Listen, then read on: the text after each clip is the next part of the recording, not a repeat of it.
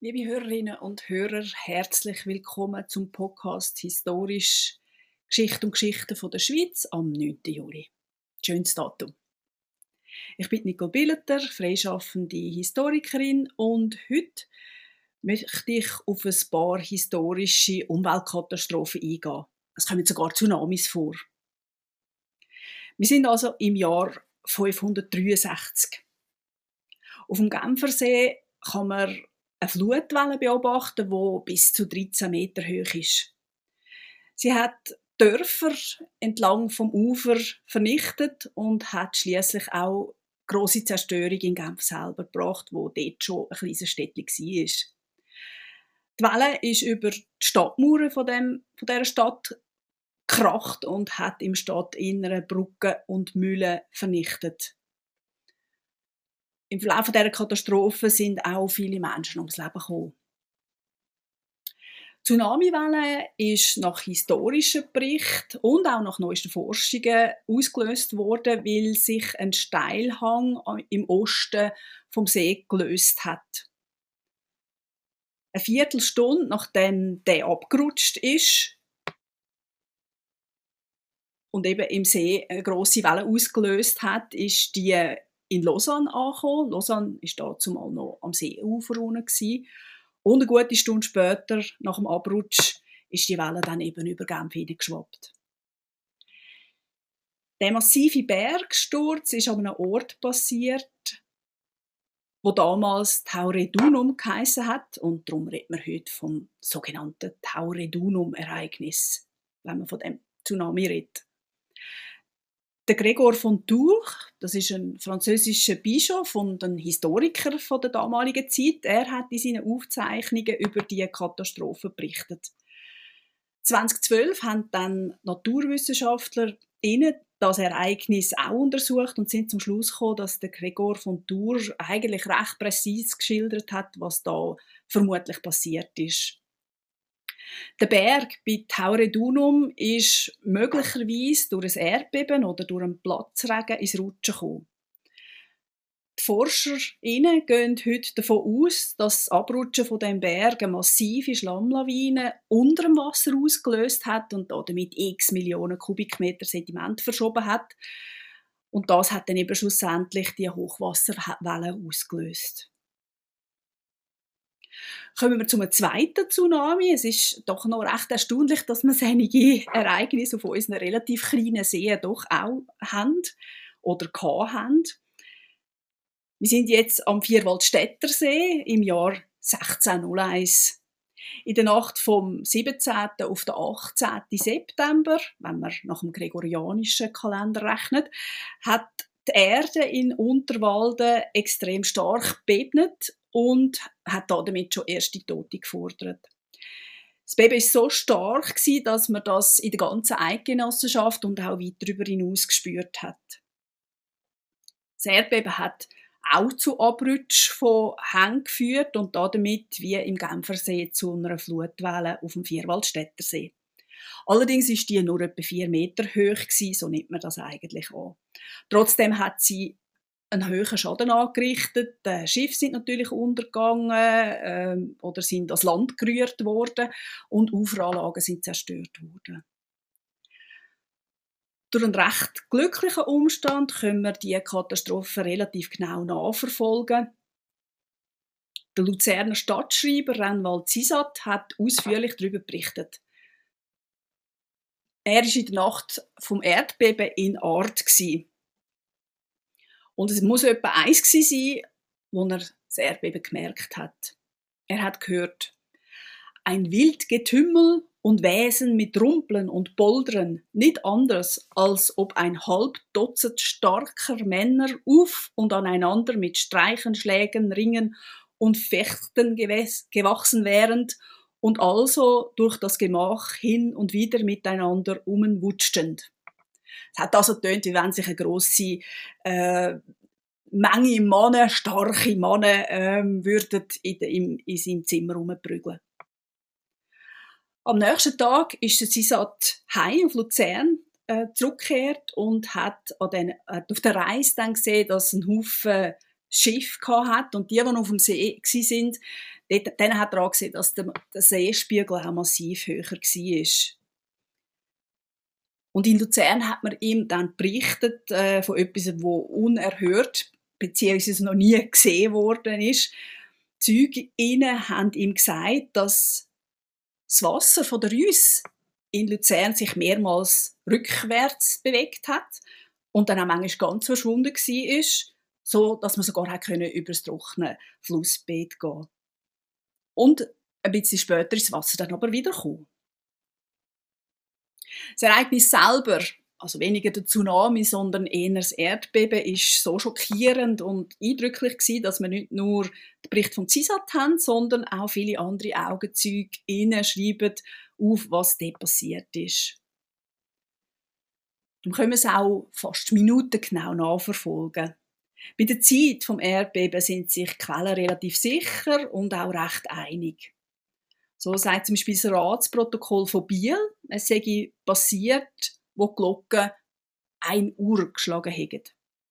Ein Beobachter in Como hat das sogar noch präzisiert. Er hat gesagt, es sei in der sechsten Stunde nach dem Sonnenuntergang gewesen. Mit dem kann man auch damit ausgehen, dass es äh, eigentlich nur ein einmaliges Ereignis war, das Erdbeben, dass es nicht äh, mehrfach gerüttelt hat, beziehungsweise es hat noch schwächere Nachbeben gegeben, aber die hat man offenbar vor allem in der Innerschweiz noch gespürt. Die Dauer von dem Erdbeben ist ein bisschen weniger genau einzuschätzen, äh, auch nach den Quellen, die sind sich nicht sehr einig und wir wissen ja natürlich auch selber, dass bei so etwas, dass man da immer noch das Gefühl hat, äh, es dauert, es dauert ewig. In Straßburg hat ein Zielzeuge geschätzt, es hätte so lange bebnet, wie ein Vaterunser dauert. Es ist für kurze Zeitangaben damals absolut üblich gewesen, dass man ähm, nach dem eben nach etwas sehr Vertrautem sich richtet, dass das ein Messlatte ist, weil ja Sekundenzeiger sind in dem Sinne nicht verbreitet, verbreitet, aber wie lange es Gebet dauert, wo man ständig auch sagt, äh, das der Zeitgenossinnen etwas und es ist aber auch so gewesen, dass der Hauptstoß eben mitten in der Nacht Menschen in offenbar grossen Teilen von Europa mindestens aus dem Schlaf geweckt hat. Die grössten Schäden sind aber eben in der Region um den Vierwaldstätter See auftreten. Der CISAT, äh, eben der Luzerner Augenzeug und eben auch Sammler von diesen Berichten, äh, berichtet auch von ein paar Bergstürzen in der Umgebung dort sind auch ein Haufen Personen erschlagen worden. Und er beschreibt auch größere Schäden, die beeindruckend sind. So sagt er zum Beispiel über Beckenried. Zu Beckenried hat es die Kirchen, die erst bei zwei Jahren neu wieder auf erbaut wurden, also geschädigt, dass man sich verwegen, sie wiederum geschlissen und neu erbauen werden müssen. Im Beckeriet ist also die erste zweijährige Kille so schlimm beschädigt worden, dass man sich eben hätte müssen überlegen, ob man sie nicht gerade wieder abbrechen und nochmal neu aufbauen soll.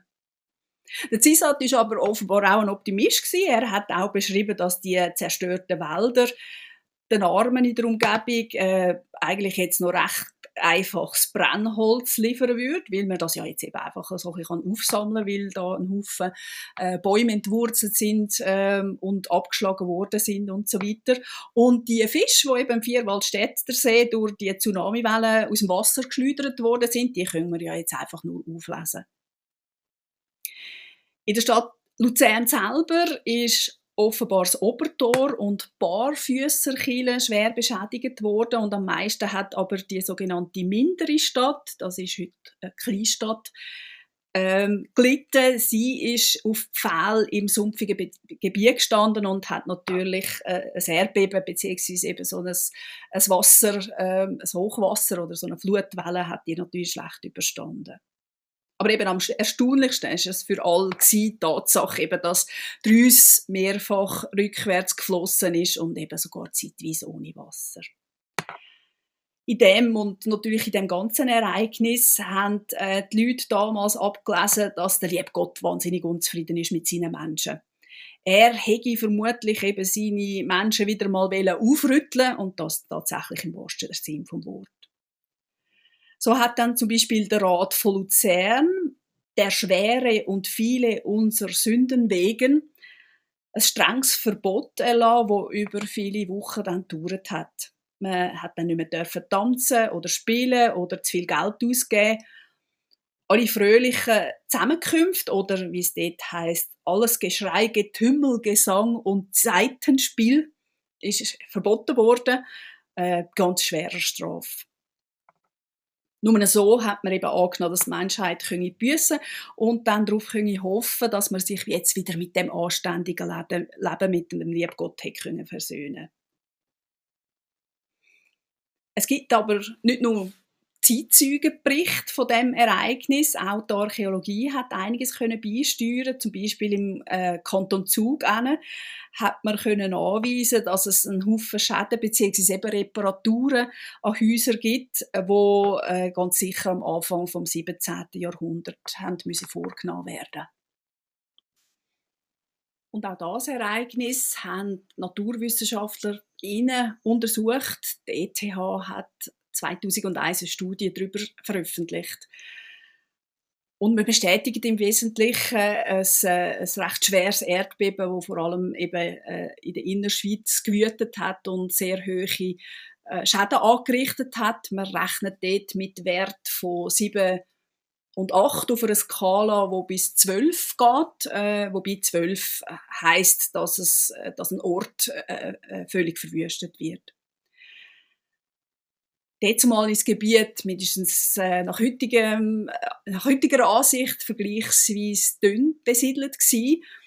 Wenn das Erdbeben heute dort würde nimmt man an, dass Schäden von etwa 9000 Millionen Franken würden entstehen. Bleiben wir beim Wasser, äh, aber wechseln wir auf Basel. Dort ist natürlich der Rhein prägend und er ist im Laufe der Jahrhunderte immer wieder übers Ufer gekommen. Manchmal mehr, manchmal weniger. Und interessant da ist, dass die Zeitgenossinnen, die das, die Ereignisse beschrieben haben, äh, dort aber eigentlich nicht religiös argumentieren. Also man geht dort nicht davon aus, dass der liebe Gott Basel äh, will bestrafen, wenn er wieder mal eine Überschwemmung schickt. Darum hat auch der Rat eigentlich nicht veranlasst, dass eben jetzt die, die Einwohner von, Basler, äh, von Basel müssen in Kiel büssen oder sogar müssen auf Vergnügen verzichten. Das heißt natürlich nicht, äh, dass Basler weniger religiös gewesen wären als andere Menschen es ist eher anzunehmen, dass die Überschwemmungen halt eben relativ zahlreich vorkommen und ähm, dass man immer wieder damit muss rechnen. Es wird fast ein bisschen normal, so dass man eigentlich nicht jedes Mal den lieben Gott oder eben die Sünden der Menschen äh, da dafür verantwortlich machen. Wir lesen da zum Beispiel den Bericht vom humanistischen Gelehrten Hieronymus Brillinger der berichtet recht nüchtern über ein Hochwasser, wo man im Nachhinein sieht, dass das eigentlich aber schon ein recht außergewöhnliches gewesen wäre. Im Jahr 1480 um Magdalena ereignete sich eine gewaltige Überschwemmung. Der Rhein schwoll so stark an, dass er bis an die unteren Ziegel der Stadtmauer am Ufer Kleinbasels stieg. Die Leute, welche auf der Brücke standen, konnten leicht ihre Hände im Rhein waschen. Das habe ich selbst als zehnjähriger Jüngling bei der Latrine nahe der großen Stadt gemacht. Es ist ein Merkmal von diesem Bericht von Basel, ähm, dass die Hochwasser, wo man eben dafür, darüber berichtet, eben nicht nur ganz nüchtern sind und eigentlich ohne Deutungswunsch nach einer Ursache, sondern dass die Berichterstatter über Jahrhunderte, also ab dem 13. Jahrhundert, immer wieder die gleichen Referenzpunkte aufnehmen. Äh, es ist eigentlich fast eine Tradition geworden und bei jedem Bericht über das Hochwasser sind dann die wieder aufgenommen worden und das hat sich eigentlich erst dann im 20. Jahrhundert geändert. Als Bezugspunkt sind vorgekommen über bestimmte überschwemmte Plätze, Straßen oder markante Gebäude oder sogar nur Hausecken. Und man hat zum Beispiel immer wieder aufgezählt die Brücke, das Zofthaus der Schiffleute, Salzhaus oder eben die Stadtmauern von Kleinbasel. Immer wieder wird auch das Kronengasthaus erwähnt, beziehungsweise einfach nur seine Ecke äh, vis-à-vis von der Schifflände. Das hat dann etwa so getönt, 1506 floss der Rhein zu der Kronen in das Haus. 14, 1664 ist beschrieben worden, dass sich das Wasser an die vordere Tür zur Kronen ergoss. Und genau 100 Jahre später hat man aufgezeichnet, dass das Hochwasser nicht ganz an die Hausecke des Kronengasthauses heranreichte. 1852 ist dann wieder ein schlimmes Jahr Da hat man das Restaurant nur noch per Schiff erreichen. Wegen diesen Bericht kann man auch rekonstruieren, dass so extreme Ereignisse, also eben die Hochwasser ab 1480 während etwa 500 Jahren recht regelmäßig vorgekommen sind. Aber im frühen 18. Jahrhundert sieht man allerdings, dass die aufhören. Das hat vor allem damit zu tun, dass im Einzugsgebiet vom Rhein jetzt Wasserkorrekturen vorgenommen worden sind. Aber Überschwemmungen, jetzt abgesehen von Basel, wo eben ein katastrophales Ausmaß haben, die sind natürlich auch in der neueren Zeit möglich. Es gibt da noch ein Hochwasser, wo tatsächlich auch die neuere Schweiz dann recht prägt hat. Es ist Hochwasser von 1868. Zu dieser Zeit hat sich die Schweiz zu einem Bundesstaat erst äh, vor 20 Jahren zusammengerauft und Gemeinden und Kantone sind immer noch sehr darauf erpicht ihre Unabhängigkeit und ihre Autonomie zu bewahren und auch demonstrativ hochzuhalten. Es gibt so zum Beispiel auch keinen nationalen Hochwasserschutz. Und trotzdem kommt es dann eben zu dieser Flutkatastrophe, wo tatsächlich nicht nur einen einzelnen Ort betreffend, sondern äh, weite Teile vom Land. Also sie hat äh, das Tessin betroffen, Graubünden, das Wallis äh, und Bergregionen in der Ost- und Innerschweiz. Und der Bundesrat hat sie als erstes Landesunglück bezeichnet. Katastrophe ist offenbar passiert, weil es nach einem September, wo eh schon ein Haufen Regen gefallen ist, äh, dann eben nochmal ein Haufen Regen dazugekommen ist. Auf beiden Seiten der Alpen haben dann die Niederschläge zu Überschwemmungen an zahlreichen Orten geführt. Der Lago Maggiore zum Beispiel hat einen Pegelstand von 199,98 Meter über Meer gehabt. Das ist der höchste Pegelstand, den man je gemessen hat. In den Flusstälern ist es also eben zu Überschwemmungen gekommen und an den Hängen aber hat es dann natürlich eben wegen diesen Niederschlägen, wegen diesen starken Regen, äh, hat das zahlreiche Rutschungen und Murgänge zur Folge gehabt. Man kann sich auch denken, dass äh, von die massiven Schäden äh, gegeben hat. Es sind auch 51 Menschen gestorben, äh, zahlreiche Brücken sind zerstört worden, Häuser sind zusammengefallen und äh, sehr, sehr viele Menschen sind natürlich ohne Hab und Gut zurückgelassen worden. Versicherungen gegen solche Ereignisse gibt es dazu mal äh, noch nicht. Und die finanziellen Schäden, die sind riesig und sie haben alles überstiegen, was, was Gemeinden je hätten können für sich leisten nur schon der Kanton Tessin hat eben mit einer grossen Zerstörung zu kämpfen gehabt. Wenn man das nach heutigem Geld umrechnen würde, hätte, wäre das etwa Schäden von 430 Millionen Franken. Weil das eben Gemeinden nicht können zahlen hat es dann auch grosse Spendeaktionen innerhalb von der Schweiz gegeben und auch sogar das Ausland hat Geld ähm, geschickt. Und jetzt hat tatsächlich auch eben der relativ neue Bund eingegriffen. Er hat das sogenannte Eidgenössische Zentralhilfskomitee geschaffen, wo dann eben Maßnahmen ergriffen hat und vor allem auch die Hilfsaktionen koordiniert hat. Und wegen dem Ereignis ist man auch als Gesellschaft dann zur Erkenntnis gekommen, dass so ein eben massives Ereignis, wo halt doch hier und da leider damit zu rechnen ist, das kann nicht allein von Gemeinden oder Kantonen gemeistert werden.